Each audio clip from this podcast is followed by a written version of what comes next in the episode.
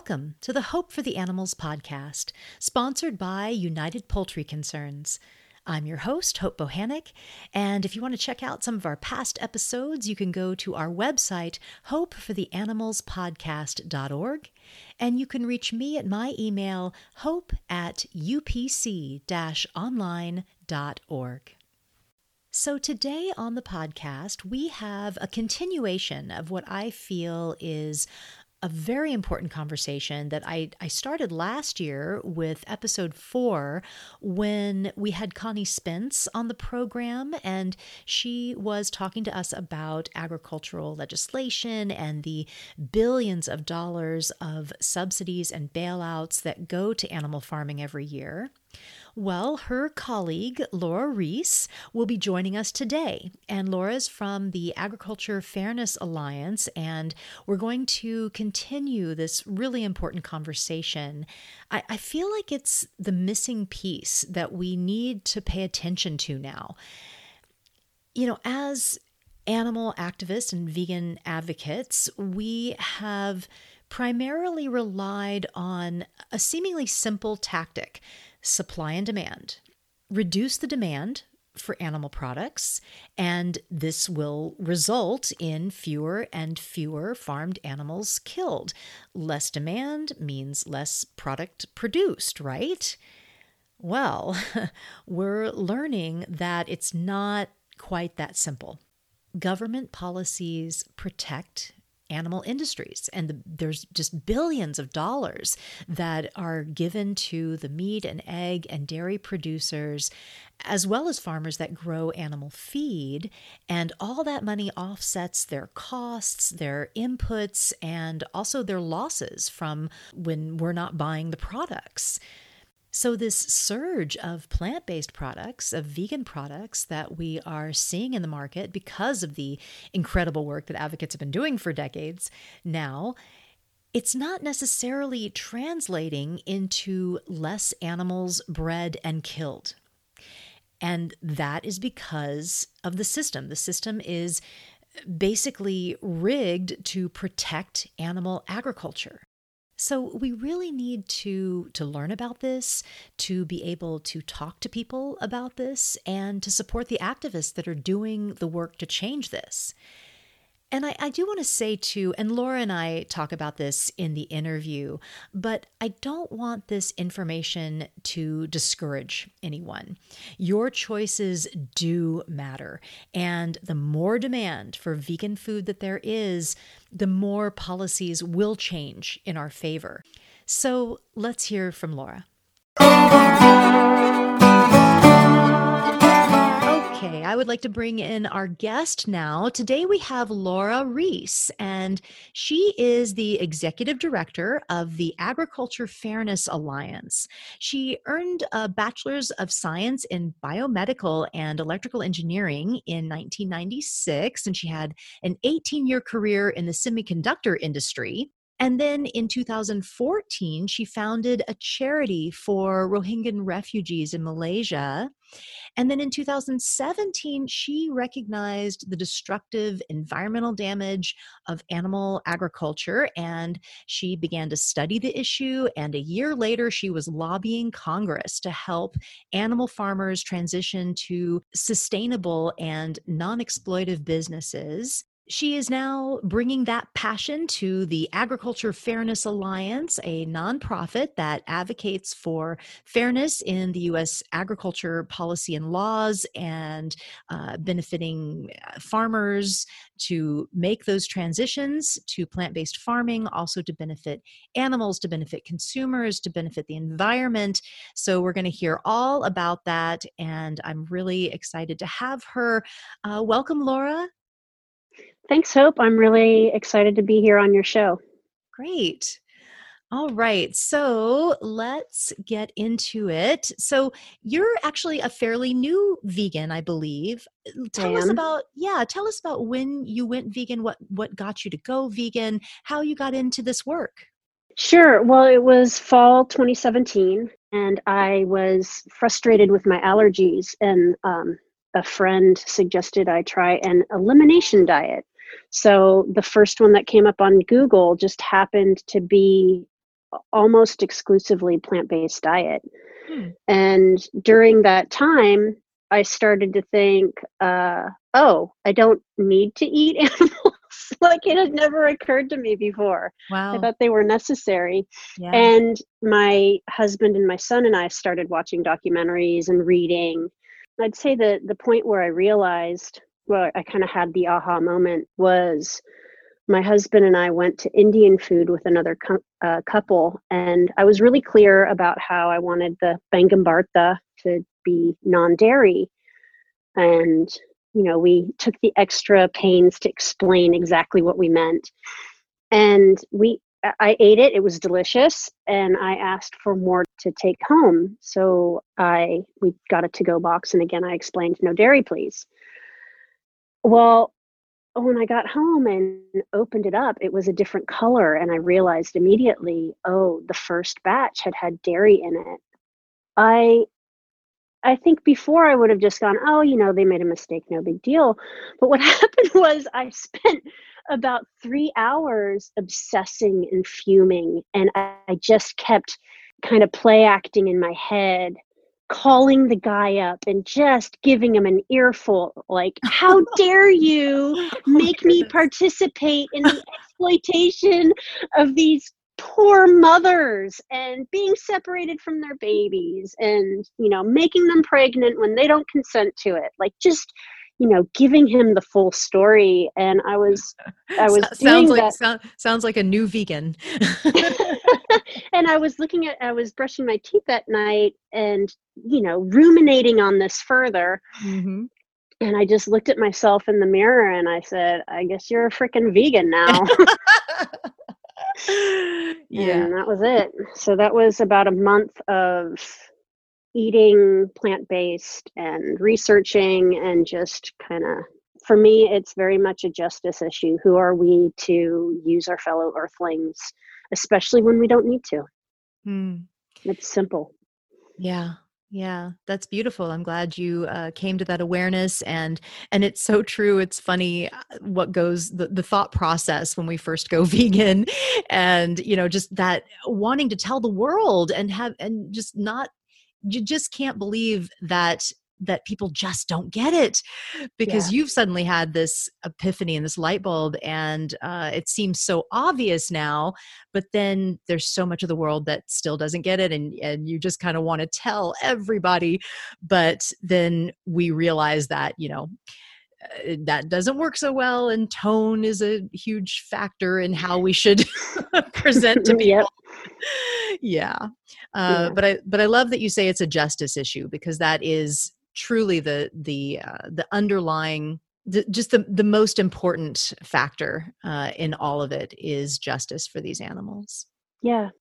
so we had your colleague on connie spence she was Mhm. on the podcast last year and and i felt that this topic of farm subsidies and bailouts what your organizations focus on is so important and i i just i wanted to continue the conversation with you. So your organization focuses on animal ags subsidies and practices and, and government bailouts and all of that and I don't think that many people understand that just reducing the amount of animal products we consume, which is the, the primary tactic of vegan advocacy, doesn't necessarily translate to less animals harmed or killed in food production. And we're seeing that now with the numbers.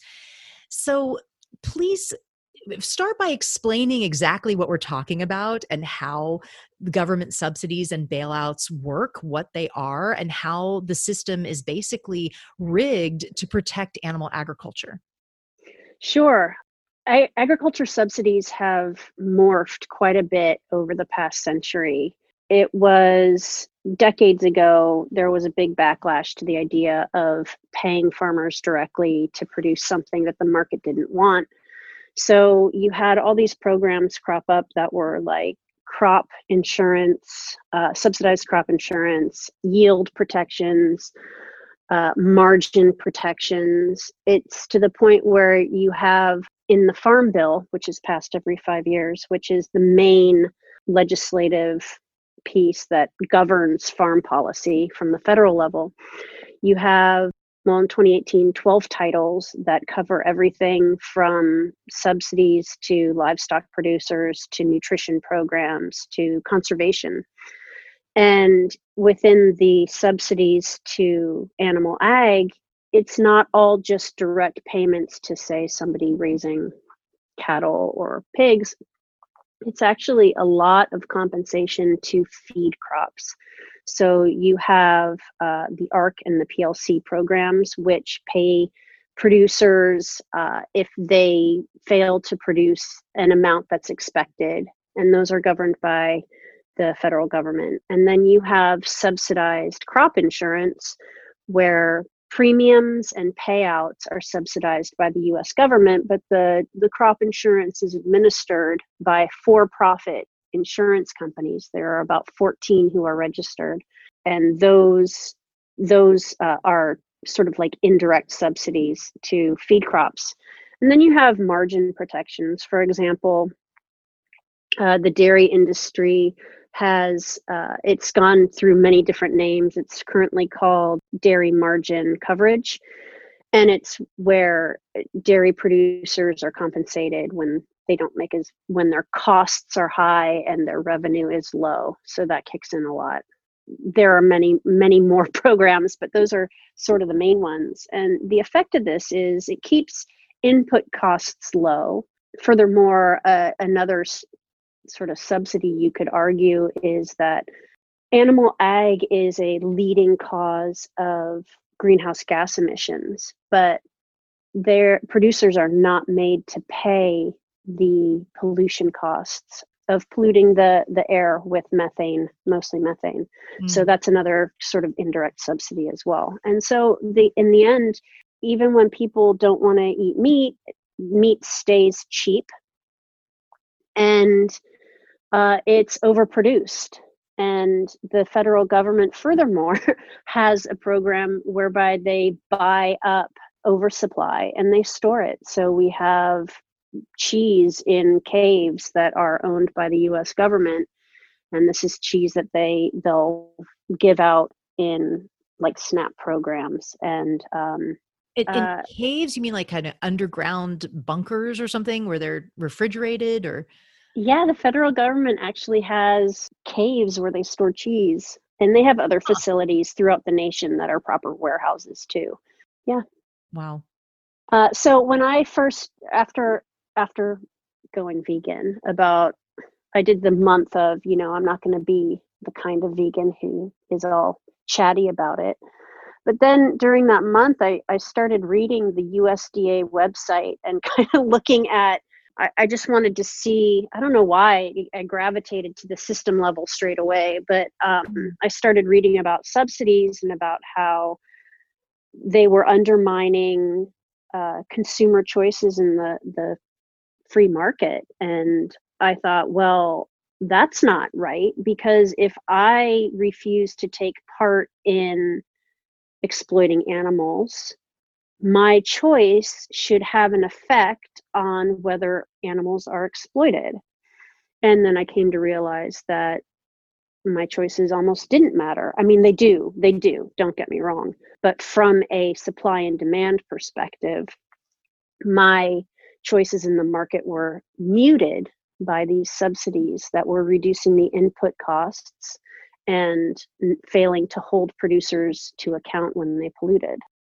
And uh, there's also bailouts. So how because there's because subsidies is uh, the the mm-hmm. keeping the inputs low, the money right. you have to spend low, and then the bailouts is kind of the other end where if there's oversupply because there's not as much demand, then they're given money to make up for that. Is that is that correct? Right. So if you look to annual agriculture total cash payments, it's roughly before Trump came into office, it was roughly 10 billion a year across all programs, including just the bailouts. And there are a couple there's uh, the CCC, the Commodity Credit Corporation, where Congress, it's kind of like a a credit card that a parent gives to their kid and says, okay, well, you have up to this amount you can spend. Well, they allocate, I think it's $32 billion, where the USDA, so the Secretary of Agriculture, can given their best judgment, they can tap into it and pay whoever they want, whatever they want. So that was kind of not used a lot before Trump. Uh, in fact, when President Obama used the the CCC through, I think he used the market facilitation program to do this. Um, but basically, he tapped into that credit, that line of credit, and spent roughly 300 350 million dollars to pay producers in um, the southeast for cotton and for some i think maybe rice some other crops but there had been some natural disaster and he was um, giving them cash payments to recover above and beyond uh, what the insurance programs were providing. Well that was 350 million fast forward to the Trump administration, and maybe you remember these headlines, but you would see a, a headline where he's paying out $12 billion to farmers or $16 billion to farmers.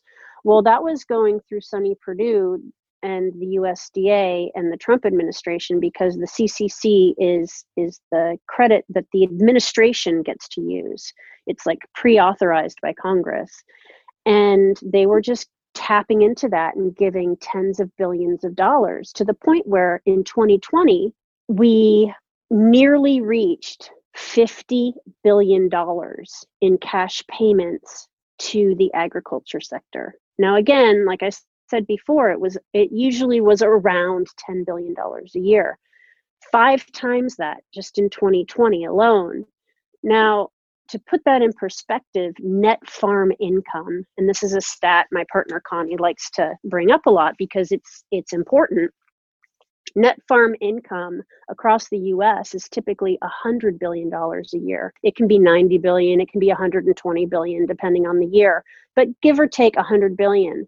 So half of their money is coming from subsidies, from our tax dollars.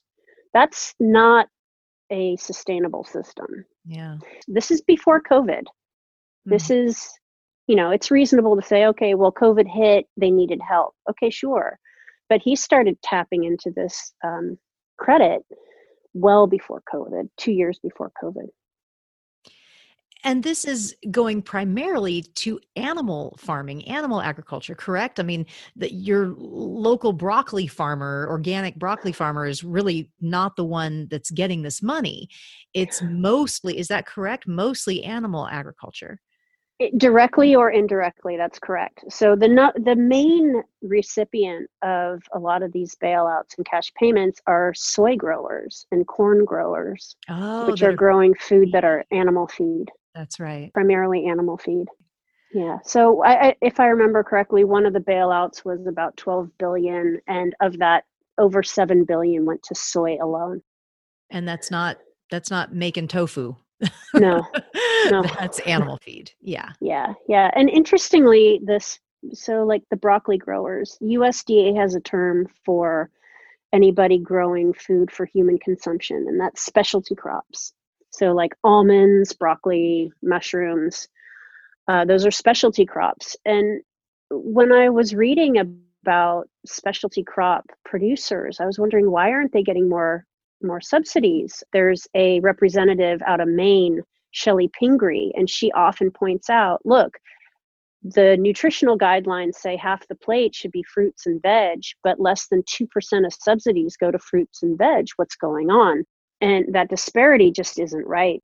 And i read i remember reading about the specialty crop producers kind of the attitude among them probably not all of them but in this article i was reading it was saying that they just didn't want the government getting involved in their business. They just wanted to produce and not have a bunch of special treatment because they didn't want to be controlled but the problem with that is and, and again this isn't all of them. This was just sort of a opinion piece. But uh, the problem with that is that their competition is so heavily subsidized that how can they be competitive when that's the case? Yeah, so that's, that's yeah, that's why a, a, burger is so cheap and a head of broccoli is much more expensive. Yeah. Right, right. So in the bailouts, a lot of the money did go to say uh, pig farmers. It, it, went to livestock producers, but the number one and number two are, are always soy and corn that go for feed, animal feed. Yeah.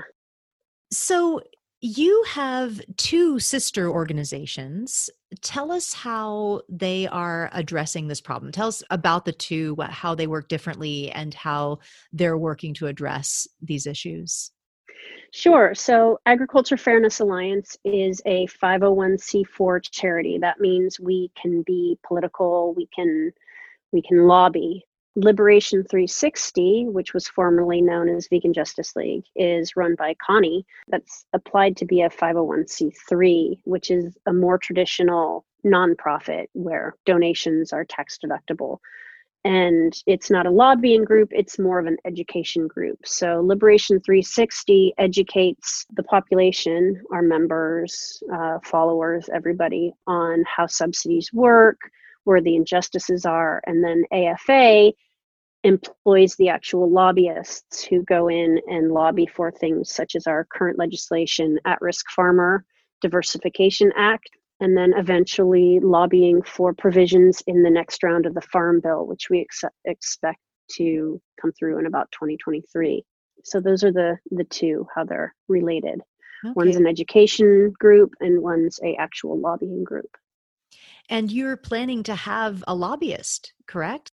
Yeah, we employ a lobbyist right now, and oh, our okay. aim is to employ five by year's end. Wow. Wow, that's awesome. Okay. I mean, we have to, if we want to bring a vegan voice to the farm bill, mm. uh, we need to have about, I think, 10 lobbyists by the time it's it's really being debated and you mentioned your uh, proposed legislation, the at-risk farmer legislation. What would that do? And and do you have any legislators on board at this time? And I don't know what what stage is it in. I guess.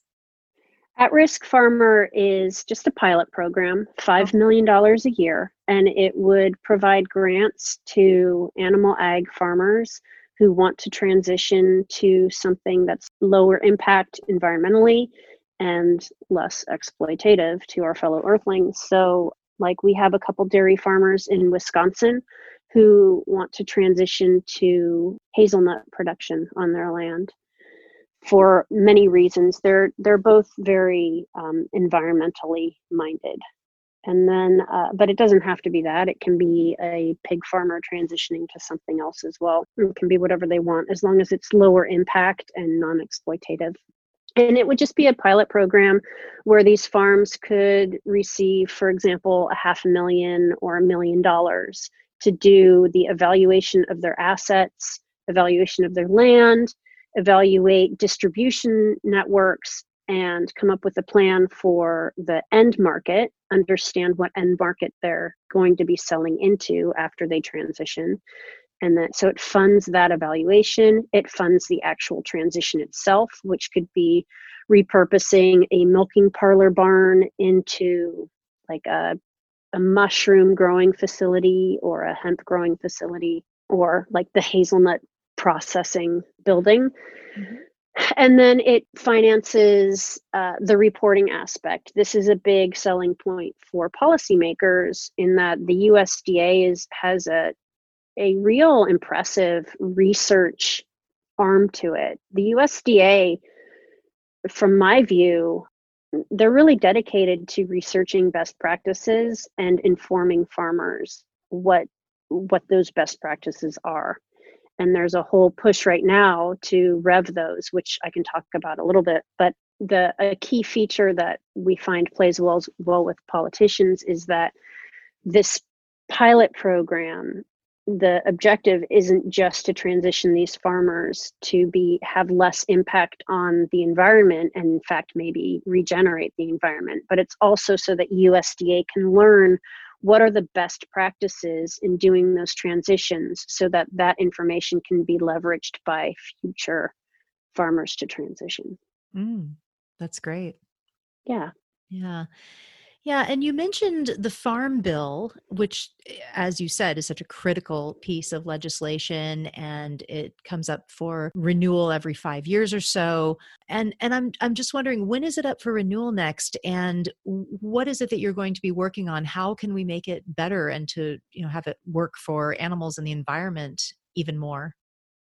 Yeah, so the last Farm Bill was passed in 2018 and the next one will be about 2023 which means that conversations about what's going to be in it will uh, like they're starting now wow. but um, it'll be hot and heavy in another year or so mm. right now we have about 25 provisions and ideas uh, for altering in the farm bill and a lot of our strategy is going to develop around which ones we think are going to have the highest impact what is going to be the most likely to pass. It's all going to vary. Um, with our membership we send out we sent out a poll itemizing 12 of the top provisions that we think are worth lobbying for that will have the most impact and then we got their feedback. A lot of what they like us to focus on is at risk farmer legislation. So transitioning, but we hope to pass that well before the farm bill. And then maybe that will be a pr- provision added to the farm bill as well. Mm. And then on top of that, the the sentiment among our membership is to work with offices like Cory Booker's on the Farm System Reform Act and make sure that there's a larger plan in pay, place that's similar to At Risk Farmer, but it's for high, like large CAFOs and phase them out by 2040. That's very popular as well. Another thing to lobby for is just a, a, a shifting of the priority away from feed crops toward specialty crops uh, whether the specialty crop groups want to work with us or not, that's something we will be pushing for because that will mean that our choices in the free market, uh, when we choose vegan foods over animal inclusive foods, that our choices will actually impact supply and demand versus being muted. So, those are a few examples. It's interesting that they're called specialty crops when that is the fruits and vegetables that are widely distributed for human consumption. I don't understand why that's considered a specialty crop. It sounds so fringe or off to the side when it should be the staple of our diet. It's a bit of a euphemism. It's like an a euphemism that yeah puts it off to the side when in fact um, it's you know fruits and vegetables and grains are yeah those those should be central to i mean usda nutrition guidelines are that they should be half of our plate so yeah. they're not really specialty they're they're Staple. central to our diet yeah yeah yeah it's bizarre so I would think that that that some people might be discouraged with all this information, uh, perhaps feeling that you know going vegan is feels kind of useless in the face of all this when you know supply and demand doesn't really work the way we think it does. Can you speak to how veganism is connected to this work, the work that you do, and still is an important strategy to help farmed animals? Sure. Uh, first of all, I would say if you're vegan and you're an activist, keep doing what you're doing. What your work is critical. It's absolutely critical. Just because we're focusing on the system and trying to break down the the portions of the system that are muting our choices doesn't mean to say that our choices are I mean our choices are still really important we only need like the this is an uprising the three and a half percent number. That's critical. Like we're we have a group of people where if we organize we can make a lot of change. And if we continue making our vegan choices and we continue explaining to people why veganism is is the is a justice issue and why we should be vegan and we make more vegans, that's just going to make us more powerful. One of the things I want to uh, express is that there are all kinds of estimates of how many vegans there are in the US. But even if you choose the most conservative estimates, if you look at that number and you take 10% of them and say 10% of them pool together $10 a month each, we will raise enough money as a movement to out influence animal agriculture in DC. So we have the numbers. We we just need to organize and put that money together. Now I'm not saying everybody needs to give $10 a month to Agriculture Fairness Alliance, although please do. Although that would be nice. um, that would be very nice. But I'm talking about all of the groups in DC lobbying, coordinating, and having a budget of of 10% of US vegans pooling $10 per month, we will be writing the farm bill.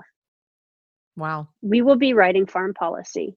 So your veganism absolutely is critical. I would say try to if you can if you can afford it, try to get political with that money. You can get political at the federal level with us, $10 a month at afa.farm or agriculturefairnessalliance.org or at your state level if you if you're in New York, Voters for Animal Rights, Allie Feldman Taylor is doing amazing things. And in California, social compassion and legislation with Judy Mancuso, they're doing amazing things. If you just tack on that piece, the getting political piece, I think our veganism can completely change our system. And our, our system is changing. This next farm bill is going to be heavily influenced by what people are coming to call regenerative agriculture. And that sounds great and it's an opportunity. But if our vegan voice isn't in that conversation, it's going to be hijacked by animal ag interest groups to provision for um, subsidies that sound like they're benefiting small farmers and sound like they're benefiting the environment but they're just going to continue to line their pockets and and transition to more grass fed and free ranging and the and the rotational grazing and all that stuff right. that is can be even worse for the environment because you're using millions more acres of more land, land. more conflict exactly. with wildlife more all of that so uh, that's not the answer yeah and if we're not in that conversation they're going to get sweet perks in the farm bill that encourage that damaging agriculture. Right. That was my frustration with the um, Farm System Reform Act that Cory Booker and Elizabeth Warren are backing. I did a podcast uh, last year kind of breaking down that legislation and you know, it sounds really good, like they're reducing the size of the industrial farming and tra- and, and encouraging transition, putting money to transition. But when you look in, you kind of dig into what what the transitioning is, it's not necessarily transitioning all and only to plant farming. No. There's certainly the transition to quote unquote sustainable animal farming, uh, right. and grazing and, and free ranging. So so yeah that we have to it's true our vegan voice is critical in there it is it is and it's a classic problem of a lot of legislation that's going to come through might be better but it's not good enough and mm-hmm. the more we have our voice in there the closer we can get it to uh, good enough and not just accept well it's incrementally better than what was that's yeah. not that's not acceptable. We need to do better and we can't we don't, have, we don't have time for that. We don't have time for it. climate disruption is is now you know happening now. Exactly. Yeah. Exactly. I would think also too on the veganism front and it still being important is on on the consumer level when there is the demand in the grocery store for more plant-based foods and Kroger's and Safeway and all the supermarkets and restaurants are having demand for the plant-based foods that's got to translate somehow uh, to i would think at some level on some point to to helping this work. I mean to showing that look this is what people are demanding. Why are we subsidizing the animal food?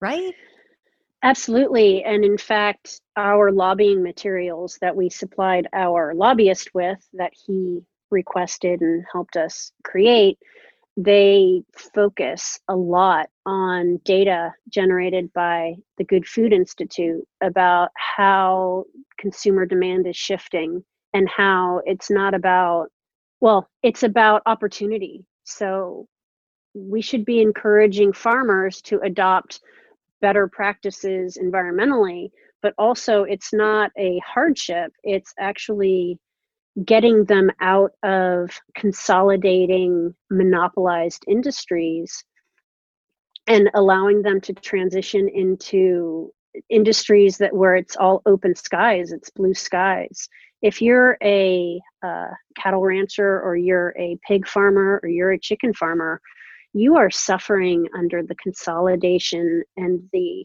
the monopolization of a handful of gigantic corporations. Right. So when you look at the the opportunity in the plant-based market it's it's opportunity for small farmers. So that's a that's a lot of our storyline when we're talking to politicians. And it's it's not just a storyline. It's it's absolutely true we might have the motivation to want these farmers to transition because of our sense of justice and our desire to accelerate a greening of agriculture so that it's it's we're living in harmony with the resources that we have on this little blue dot called earth. Mm. but it doesn't have to be a sacrifice for them. It's actually like we're showing how it, it'll benefit them yeah and, and that's something we haven't really talked about either that uh, so these subsidies it's really not necessarily going into the pockets of the of the farmers the farmer that is farming the the the animals. Right. It's mostly going to the corporations that have kind of uh, overtaken the animal agriculture industry and the farmers themselves are really making very little money or suffering under the weight of the cargills and the tysons and all exactly. of that right exactly yeah, I, I mean, the in the bailouts the past few years, the smaller farmers have received money, but it's not a lot.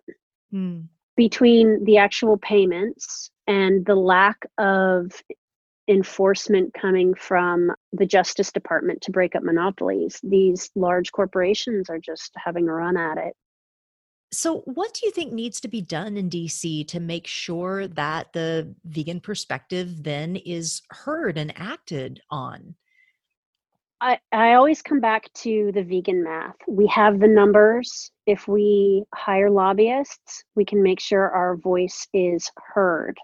I would say the the main voice that we want to push is a the notion that these farm programs uh, not just offer up like methane digester incentives or feed supplementation inducements for reducing methane or even what they're pushing right now which is carbon credit swapping schemes we need to introduce into the narrative the notion that programs can be set up to shift our system away from animal proteins and toward producing foods that are themselves climate friendly and sustainable.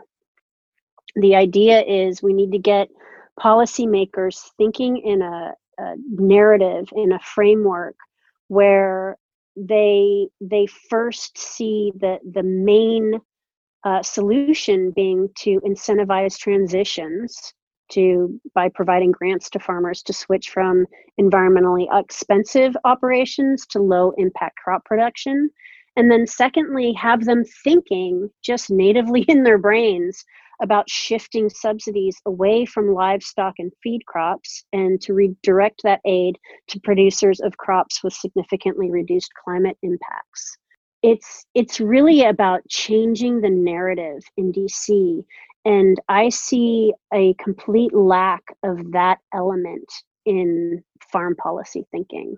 There's a coalition of the Farm Bureau, the National Farmers Union, Environmental Defense Fund, Nature Conservancy, and a list of others. It's called the Food and Agriculture Climate Alliance, FACA, and they've put forward 40 initiatives, 40 give or take initiatives for the next round of the Farm Bill. And it's all centered around regenerative agriculture, it's all centered around having ag be part of the climate solution if our voice isn't in there, they're going to continue with pushing these these tech solutions that I mentioned, like methane digesters. And totally absent from that list is the notion of shifting our food supply from animal based to plant based. Mm. So that's what I think needs to be done. We can, in terms of making it happen, like with programs, we can do what David Simon suggests, the author of Meatonomics. Just look at the tobacco transition program. We got farmers out of farming t- tobacco and into farming other things.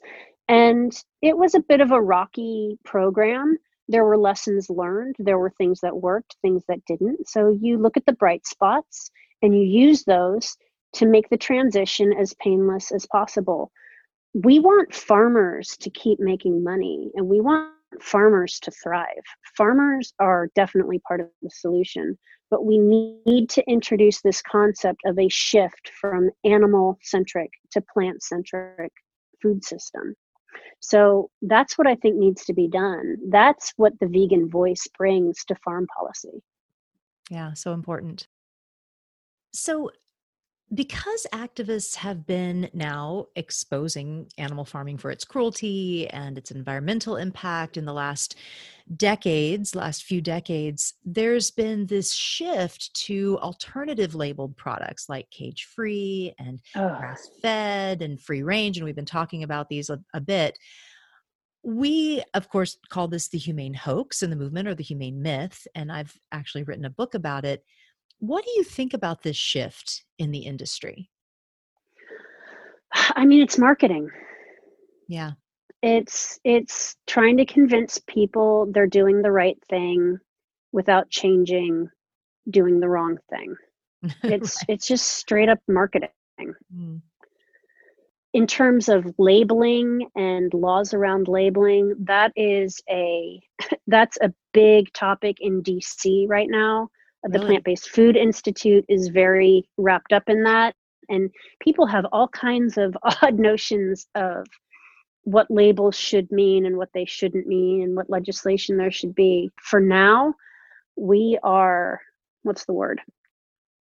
We're letting PBFA launch that battle uh, and and talking with them about it. And the, we're focused on Farm Bill. The group uh, plant what is it plant-based food association. They're oh. they're a more they're a um a trade group that represents plant-based food companies. Huh. and they're doing amazing work with doing battle to make sure that like oat milk can still be called milk. Right yeah.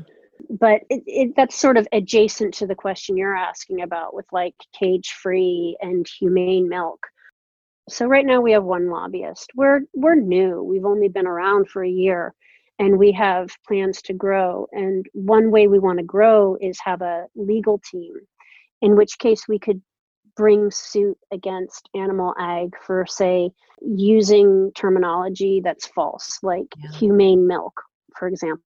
That's a pretty uh, straightforward one when you can go to the farm and show that it's anything but humane. I'd like to put some of these large corporations uh, you know take them take them to court over what they're doing to small farmers to contract farmers monopolizing the business all manner of things. Um, and part of that could be this greenwashing labeling. Like maybe we do a counterattack where we say you can't say that because it's just not true. So laura what gives you hope for the future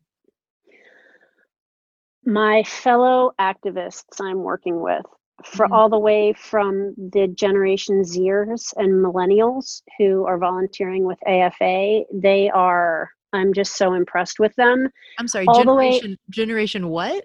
Zers, the Zoomers, the oh, the like Z, Z, Zoomer Zers. Okay. Yeah, Gen Gen Z. Gen like Z. Yes. Up okay. to 22 maybe now. Okay. So Gen Z and millennials, they just get how we should talk to each other like natively. Like they the the respectful ways they talk to each other. They're so thoughtful about language. I just i love it and um, you know sometimes they catch me up in old slogans i use from you know being a gen xer uh, like hey guys right? They're like mm, they don't even say it to me but i hear myself being gendered for example.